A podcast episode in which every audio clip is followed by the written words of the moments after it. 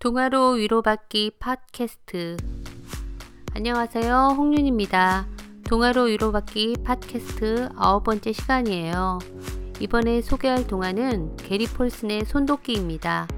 미국 작가인 게리 폴슨은 14살 어린 나이 때부터 온갖 일을 하며 살아왔어요. 신문팔이, 트럭 운전사, 사냥꾼, 교사 등을 거쳐 작가가 되었어요. 이런 다양한 이력과 풍부한 경험이 게리 폴슨만이 쓸 수 있는 작품을 만들어내는 것 같습니다. 게리 폴슨 작품의 주인공들은 대체로 또래 아이들보다 성숙하고 삶을 대하는 자세가 진지해요. 그리고 자신이 처한 상황들을 헤쳐나가는 과정이 아주 생생해서 작가의 다양한 경험 없이는 나올 수 없는 작품들이라는 생각이 들어요. 순도끼 이 작품은 13살 소년 브라이언이 비행기 사고로 캐나다 북부 산림지대에 떨어져 그곳에서 54일 동안 혼자 살아가는 이야기입니다. 브라이언은 여름방학을 맞아 캐나다 유전에서 일하는 아빠를 만나기 위해 작은 비행기를 타요. 조종사와 브라이언 둘만이 탄 작은 비행기인데 비행 도중 조종사가 심장마비로 죽게 됩니다. 브라이언은 캐나다 숲속 호수에 겨우 비행기를 불시착시키고 살아남는데 어떤 상황을 맞게 되는지 이 책의 5장과 6장을 읽어드릴게요. 손도끼 이 책은 사계절에서 편했습니다. 5. 브라이언은 눈을 뜨는 동안 감각이 되살아났다. 견딜 수 없을 정도로 목이 말랐다. 입술이 바짝 말랐고 입안은 단뜩 끈적거렸다. 입안이 갈라져 피가 흐르는 것만 같았다. 당장 물을 마시지 않으면 목말라 죽을지도 모른다는 생각까지 들었다. 엄청나게 많은 물이 필요했다. 얼굴까지 화끈거렸다. 한낮에 이글거리는 태양이 브라이언의 머리 위에 떠 있었다. 자는 동안 따가운 햇살이 내리쬐었고 벌겋게 달아오른 얼굴은 물집이 잡히고 살갗이 벗겨지려고 했다. 아직도 온몸이 쑤시고 결려서 나무를 잡고서야 겨우 몸을 일으킬 수 있었다. 호수를 내려다 보았다. 그건 물이었다. 하지만 호수물을 마셔도 되는지 알 수 없었다. 호수물을 마셔도 된다고 말한 사람은 아무도 없었다. 게다가 호수에 가라앉은 조종사가 생각났다. 비행기와 검푸른 호수 아래로 의자에 묶인 채 조종사의 몸 끔찍해. 하지만 푸른 호수는 햇빛을 받아 반짝이며 찰랑거렸고 입과 목은 갈증으로 미쳐 날뛰었다. 그렇다고 다른 곳에서 물을 찾을 자신도 없었다. 그리고 비행기에서 빠져나와 호수 기슭에 도착할 때까지 이미 호수물을 많이 마신 기억도 떠올랐다. 영화에서라면 주인공이 깨끗한 샘물을 발견하기도 하지만 자신처럼 비행기 조난 사고를 당하지도 않았고 불시착하면서 이마를 부딪히지도 않았다. 또한 주인공은 몸이 아파 쩔쩔매지도 않았고 갈증 때문에 아무런 생각도 할 수 없는 고통 따위도 겪지 않았다. 브라이언은 기슭을 따라 천천히 호수로 걸어갔다. 호수 가장 자리를 따라 풀들이 빽빽하게 자라 있었다. 조금 흐려 보이는 물에는 작은 벌레들이 헤엄치고 있었다. 그때 호수로 6미터쯤 뻗어 있는 통나무가 눈에 띄었다. 언젠가 비버가 떨어뜨려 놓은 것 같았다. 통나무에는 손잡이처럼 생긴 가지가 달려 있었다.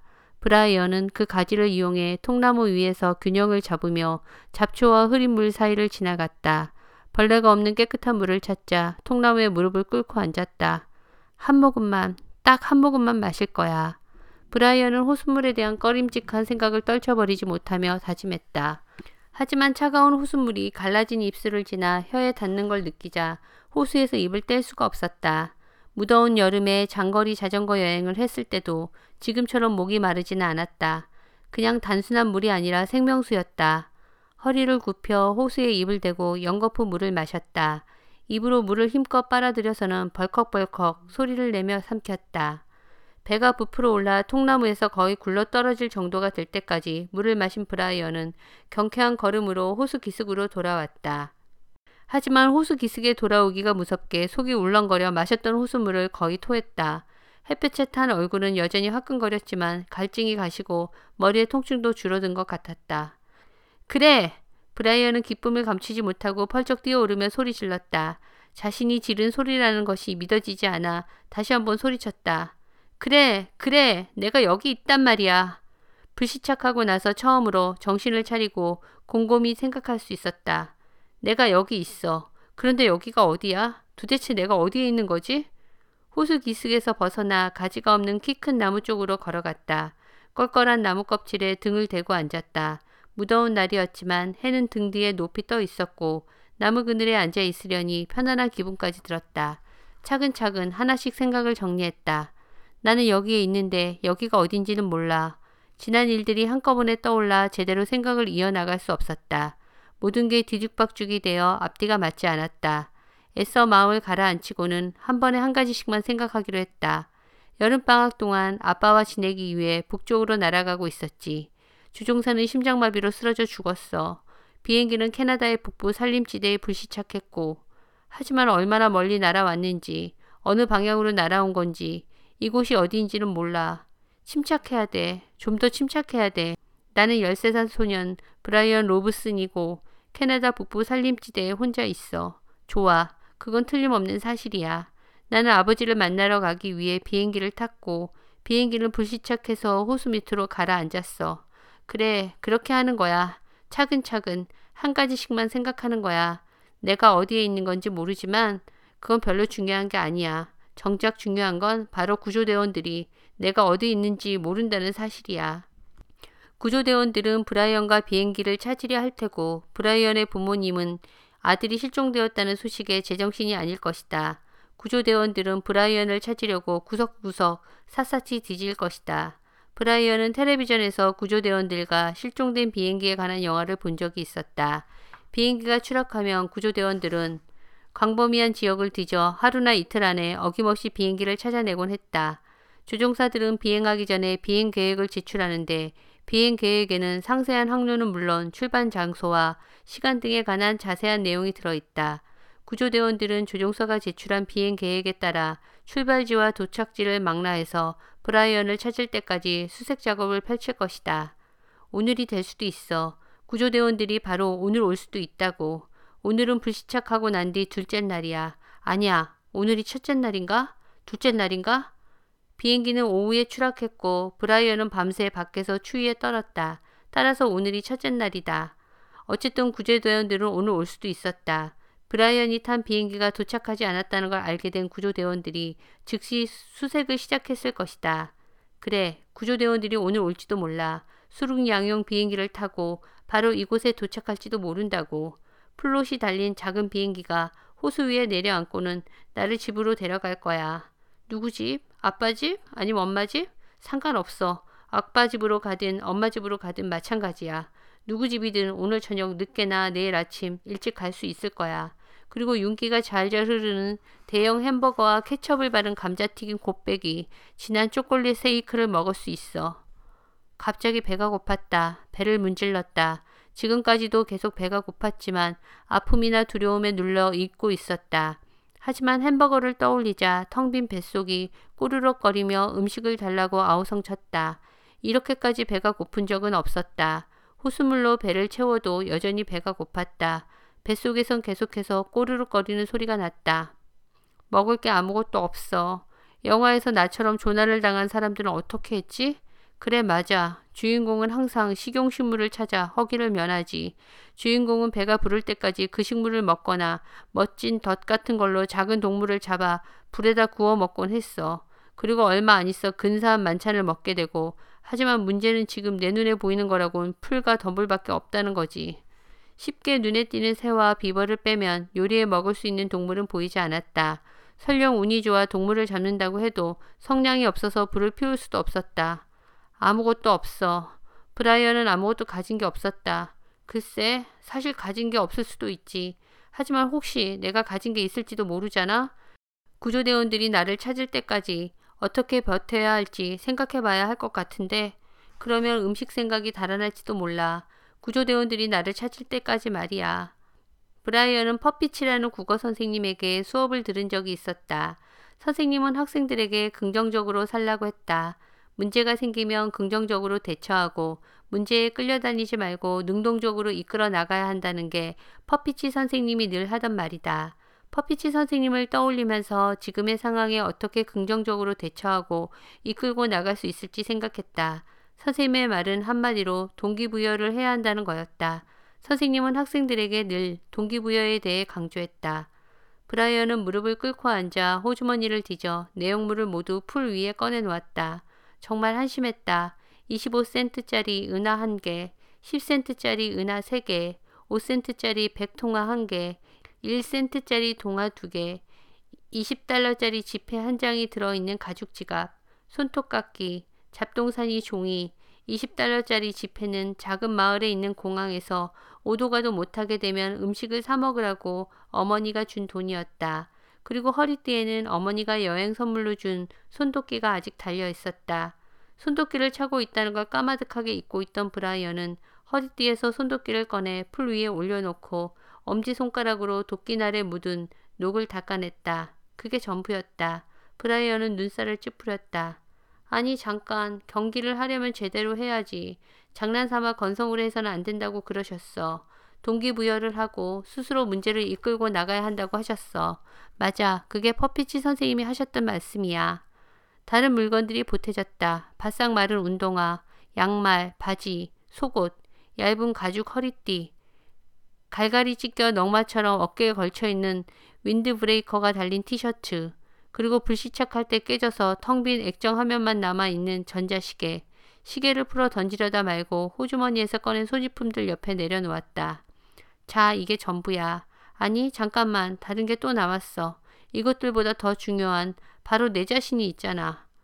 퍼피치 선생님은 여러분 자신이야말로 가장 소중한 재산이에요. 그 점을 명심하세요.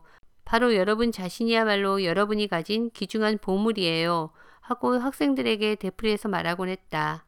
브라이언은 다시 한번 주위를 둘러보았다. 퍼피치 선생님, 선생님이 지금 여기 계시다면 얼마나 좋을까요? 배가 너무 고파요. 햄버거 한 조각이라도 얻을 수만 있다면 영혼까지 팔 수 있을 것 같아요.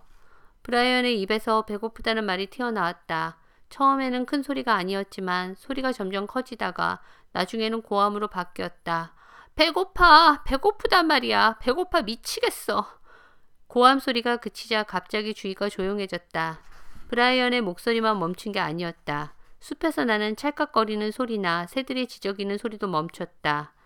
브라이언이 지른 고함 소리가 주위에 있는 것들을 놀라게 하는 바람에 주위가 조용해진 것이었다. 브라이언은 입을 벌린 채 주위를 둘러보며 귀를 기울였다. 그리고 지금까지 살면서 아무 소리도 들리지 않는 완전한 침묵의 순간은 경험해 본 적이 없다는 사실을 깨달았다. 단 몇 초 동안 계속된 침묵은 너무나 강렬해서 브라이언을 이루는 한 부분이 된 것처럼 느껴졌다. 아무 소리도 들리지 않았다. 잠시 뒤 다시 새들이 지저귀기 시작했고 윙윙거리는 소리, 꽥꽥 우는 소리, 까악까악 우는 소리가 차례로 들리면서 전과 같은 소리들이 다시 들렸다. 다시 배가 고팠다. 구조대원들이 오늘 밤에 오거나 설령 늦어져서 내일 온다고 해도 배고픈 건 큰 문제가 아니야. 사람은 물만 마실 수 있으면 음식을 먹지 않고도 며칠 동안 견딜 수 있다고 했어. 구조대원들이 내일 늦게까지 오지 않는다고 해도 괜찮아. 몸무게가 조금은 줄겠지. 하지만 햄버거와 감자튀김만 먹는다면 몸무게는 금방 원래대로 돌아올 거야. 손도끼를 허리에 차고 동전과 나머지 물건들을 호주머니에 다시 집어넣었다. 텔레비전 광고에서 본 것과 똑같이 생긴 햄버거 그림이 머릿속에 떠올랐다. 또렷한 빛깔, 윤기가 자르르 흐르며 김이 모락모락 나는 고기. 브라이언은 머릿속에 떠오른 햄버거를 애써 지웠다. 구조대원들이 내일까지 나를 찾지 못한다 해도 별 문제 없을 거야. 깨끗한지는 알 수 없었지만 어쨌든 물은 충분했다. 다시 나무에 등을 기대고 앉았다. 계속해서 브라이언을 괴롭히는 게 있었다. 그게 뭔지 확실히 알 수는 없었지만 계속해서 브라이언의 머리를 물고 늘어졌다. 지금 상황을 바꿔 놓을 수 있는 비행기와 조종사에 관한 건데 그래 그거야. 조종사가 심장마비로 쓰러졌을 때 조종사의 오른발이 갑자기 방향타 페달을 밟았어. 그리고 비행기가 옆으로 돌아갔지. 그래서 왜 그 생각이 계속해서 머리를 무겁게 했을까? 그건 구조대원들이 오늘 밤이나 내일까지 오지 않을 수도 있다는 거지. 마치 다른 사람이 머릿속에서 대답하는 것 같았다. 조종사가 방향타 페달을 밟았을 때 비행기가 갑자기 옆으로 움직였고 비행기는 새로운 항로로 접어들었다. 비행기가 옆으로 얼마나 움직였는지 알 수 없었다. 조종사가 쓰러진 뒤 브라이언이 새로운 항로를 따라 조종했으므로 많이 벗어나지 않았기만을 바랄 뿐이었다. 비행기는 조종사가 제출한 비행 계획에서 훨씬 벗어났을지도 모른다. 시간당 160마일의 속도로 몇 시간 동안이나 비행했을 것이다. 비행기가 항로를 조금 벗어났다 해도 그 정도의 속도와 시간이라면 비행 계획을 벗어나 수백 킬로미터나 떨어져 있는 셈이다. 구조대원들은 우선 비행 계획에 기록된 항로를 따라 집중적으로 수색할 것이다. 그리고 비행 계획상의 항로를 조금 벗어난 지점까지 수색하겠지만 브라이언은 항로를 500에서 600km 이상 벗어나 있을 수도 있었다. 얼마나 멀리 엉뚱한 방향으로 날았는지 알 수 없었다. 원래의 항로가 어딘지 비행기가 옆으로 얼마나 벗어났는지도 알 수 없었다. 그때 비행기가 옆으로 많이 움직였어. 비행기가 획 돌아갈 때 브라이언의 머리가 급격하게 젖혀졌던 일이 생각났다. 구조대원들은 2, 3일 안에 브라이언을 찾지 못할 수도 있었다. 브라이언은 두려움에 사로잡히면서 심장의 고동이 빨라졌다. 구조대원들이 오랫동안 자신을 찾지 못할 거라는 생각을 지워버리고 마음을 진정시키려 했지만 결국 폭발하고 말았다. 잠시 뒤 구조대원들이 영원히 자신을 찾지 못할 거라는 생각이 들자 더러 겁이 났다. 하지만 브라이언은 될 수 있는 대로 긍정적으로 생각하려고 노력했다. 구조대원들은 비행기가 추락했다는 걸 알고 온 힘을 다해 수색 작업을 펼칠 거야. 많은 인원과 비행기가 동원될 거고 항로를 벗어난 지점까지 수색 지역을 넓힐 거야. 내가 비행 경로에서 벗어났다는 걸 모를 리가 없어. 무전기로 어떤 남자와 교신을 했으니까. 구조대원들은 어쨌든 알아낼 거야. 모든 게 괜찮을 거야. 구조대원들은 나를 찾아낼 거야. 당장 내일이 아니더라도 꼭 나를 찾아낼 거야. 출렁거리는 기름처럼 흔들리던 마음이 차츰 진정되면서 공포도 사라졌다. 구조대원들이 이틀 안에 오지 않는다면, 아니 사흘 안에 오지 않는다면, 길게 잡아 나흘이 되더라도 나는 살아남을 수 있을 거야. 그 정도 시간이라면 살아남을 수 있어. 구조대원들이 자신을 찾는데 더 오랜 시간이 걸릴 거라고는 생각하고 싶지 않았다. 하지만 나흘이 걸린다면 어떤 일이라도 해야만 했다. 그저 나무 밑동에 앉아서 호수를 내려다보며 나흘을 보낼 수는 없었다. 문제는 밤이었다. 브라이언이 있는 곳은 깊은 숲속이고 성냥이 없어 불을 피울 수도 없었다. 숲속에는 커다란 짐승들이 있을 거야. 어쩌면 늑대나 곰 같은 맹수가 있을지도 몰라.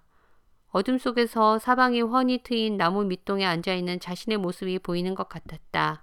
주위를 둘러보았다. 머리카락이 곤두서는 것 같았다. 짐승들이 지금 자신을 지켜보고 있는지도 몰랐다. 먹이를 노리는 짐승들이 밤이 되면 갑자기 덮칠지도 모르는 일이었다. 허리띠에 차고 있는 손도끼를 만지작거렸다. 손도끼는 유일한 무기이자 가장 소중한 물건이었다. 은신처와 음식이 필요했다. 브라이언은 몸을 일으켜 모기들이 달려들기 전에 셔츠 등 부분을 내렸다. 자신을 위해 뭔가를 해야만 했다. 동기부여를 해야지. 내 자신이야말로 지금 내가 가진 전부야. 뭔가를 해야만 해. 6. 2년 전 브라이언과 테리는 도시의 모습이라곤 흔적조차 찾아볼 수 없는 공원 근처에서 시간을 보낸 적이 있었다. 공원을 가로질러 흐르는 작은 강 옆에는 나무들이 빽빽하게 자리 잡고 있었다. 나무가 무성해서 미개간지처럼 보이던 그곳에서 브라이언과 테리는 우스갯소리를 주고받고 공상을 하며 놀았다. 그리고 숲에서 길을 잃었다고 상상하며 오후에 무엇을 해야 할지 얘기했다. 물론 총, 칼, 낚싯대, 성냥과 같은 물건들이 있다고 상상했기에 사냥도 하고 낚시도 하고 불도 피울 수 있었다. 테리야, 네가 여기 있다면 얼마나 좋을까? 총, 칼, 성냥 같은 것들을 가지고. 그때 가장 훌륭한 은신처로 달개 지붕을 생각해냈던 걸 떠올리며 브라이언은 달개 지붕을 만들기로 결정했다. 풀과 나뭇잎, 나뭇가지 따위로 지붕을 덮으면 될 것이다. 버팀대로 쓸 버드나무가 있는 호수로 내려갔다. 먼저 달개 지붕을 얹을 적당한 장소를 찾아야 했다.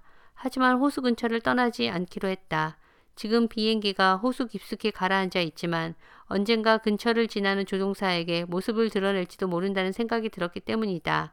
사람들이 자신을 발견할 수 있는 기회를 놓치고 싶지 않았다.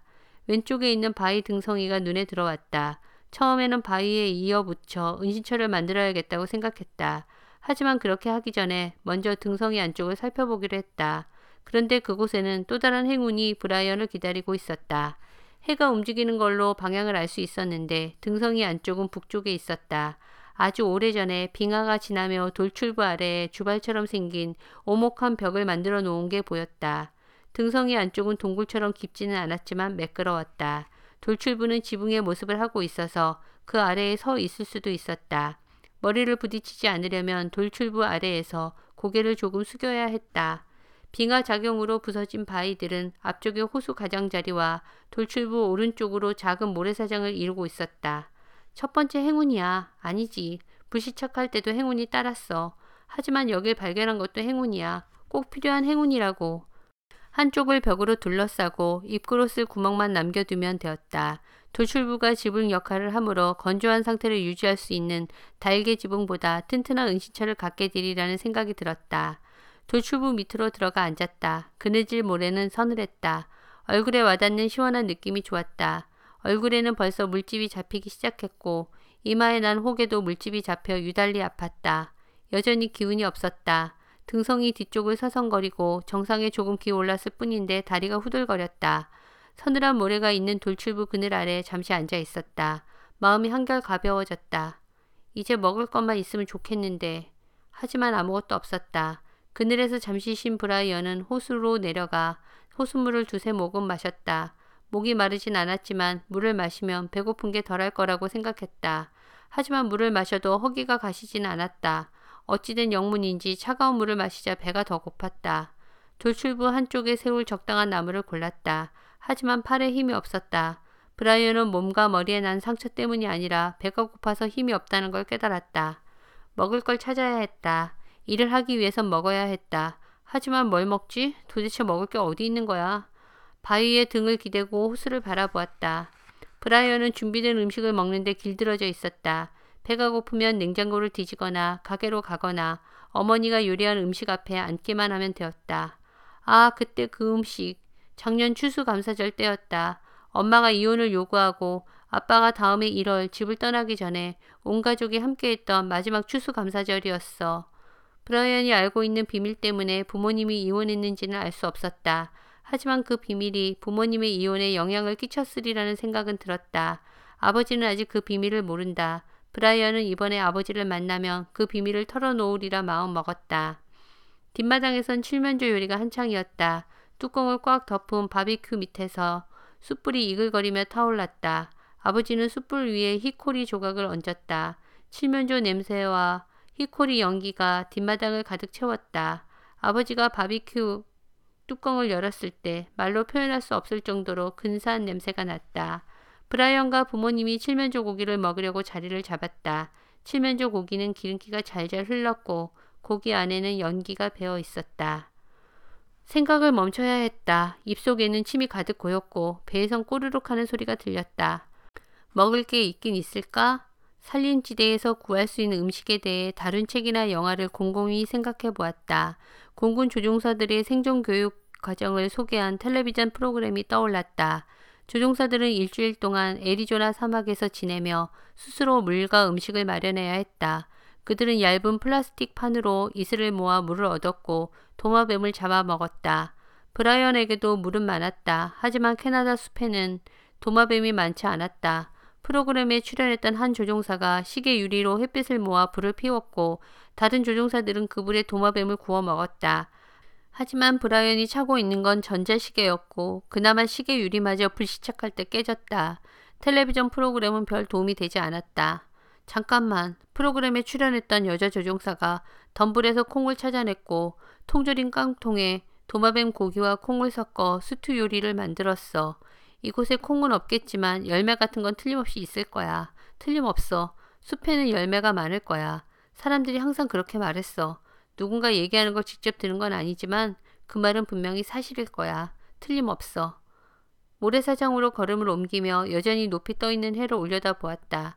정확한 시각은 알 수 없었다. 집에 있을 때 해가 저 정도 높이에 있으면 오후 1시나 2시 정도 되었을 시간이었다.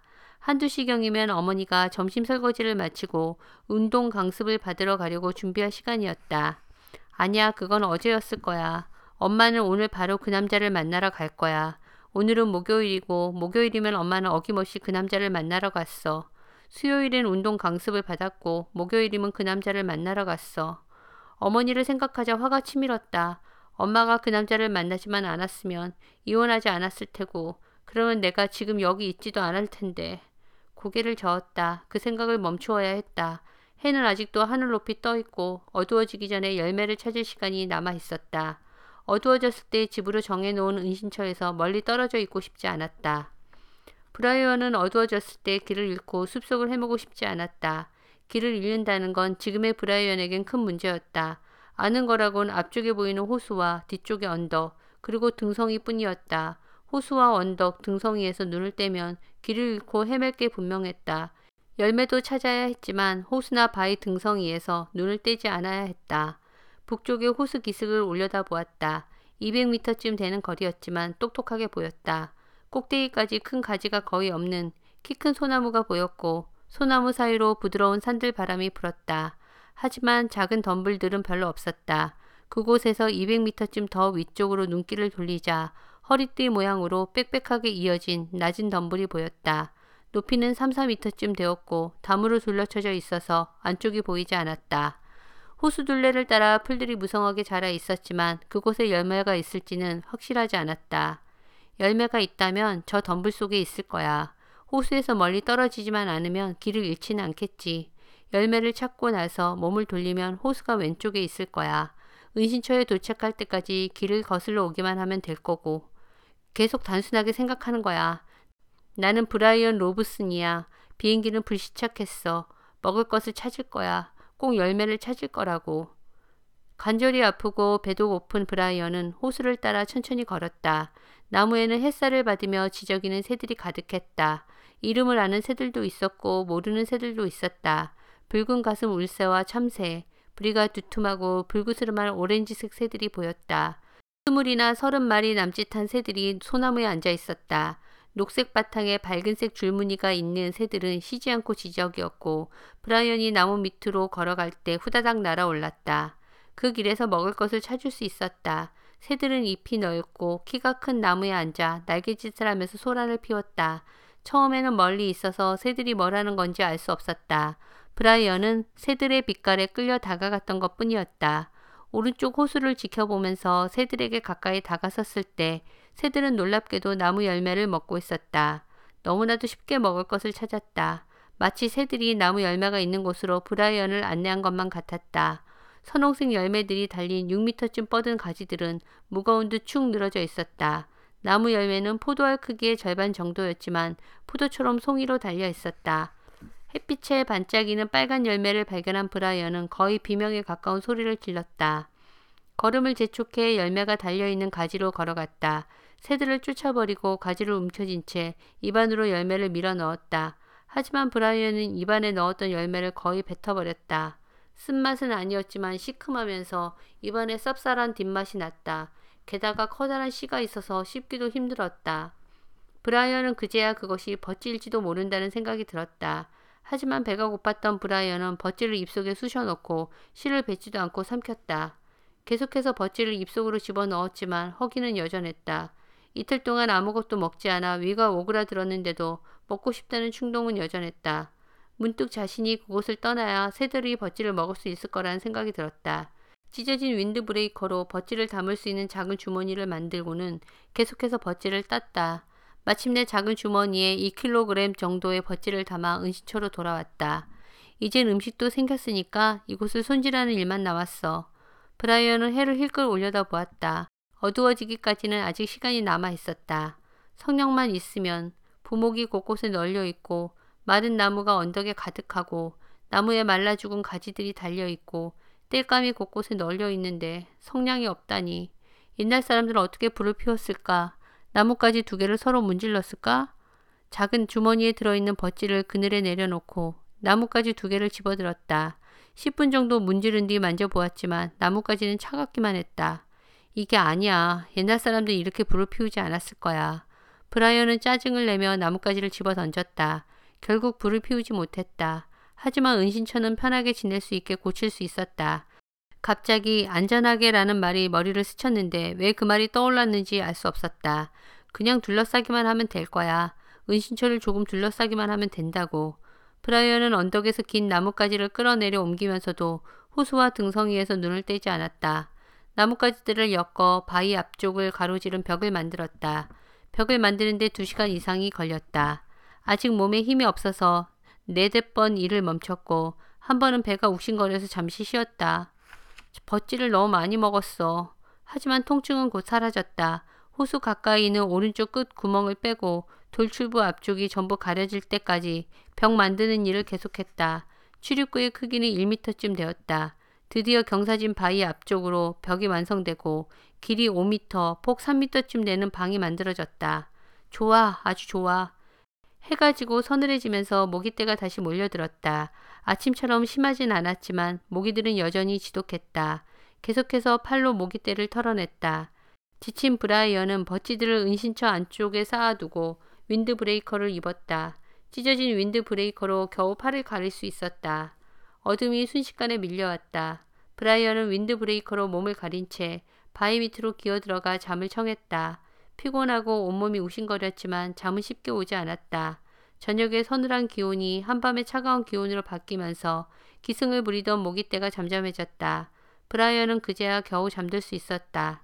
낮에 먹은 버치가 뱃속에서 활동하기 시작할 무렵 마침내 브라이언은 잠들었다. 저는 이 책을 읽는 내내 내가 이 상황에 놓이면 어떻게 할까 생각했어요. 너무 끔찍한 상황이라 그저 막막할 것만 같습니다. 구조대를 기다리는 것 외에 할 수 있는 게 없을 것 같아요. 그런데 구조될 희망이 없다면 브라이언은 구조될 수 있는 상황을 놓친 뒤 스스로 목숨을 끊으려 해요. 희망이 사라졌기 때문에 견딜 수가 없어서요. 하지만 그는 살겠다고 결심하고 살아갈 수 있는 환경을 만들어가요. 산다는 것, 살아남는다는 것보다 더 중요한 건 없다는 걸 깨닫고요. 그래서 토네이도가 몰아쳐 자신의 모든 노력이 헛되게 되었을 때도 좌절하지 않습니다. 다시 또 시작하면 된다고 생각할 정도로 성장해 가지요. 지금은 자신 없지만 극한 상황에 놓이면 아마 우리도 브라이언처럼 할 수 있지 않을까 싶습니다. 어떤 상황에서도 삶은 아름답고 나는 삶 속에서 나이니까요. 하루하루 살아가기 위해 버리는 모든 행위와 노력이 참 의미 있다는 생각이 듭니다.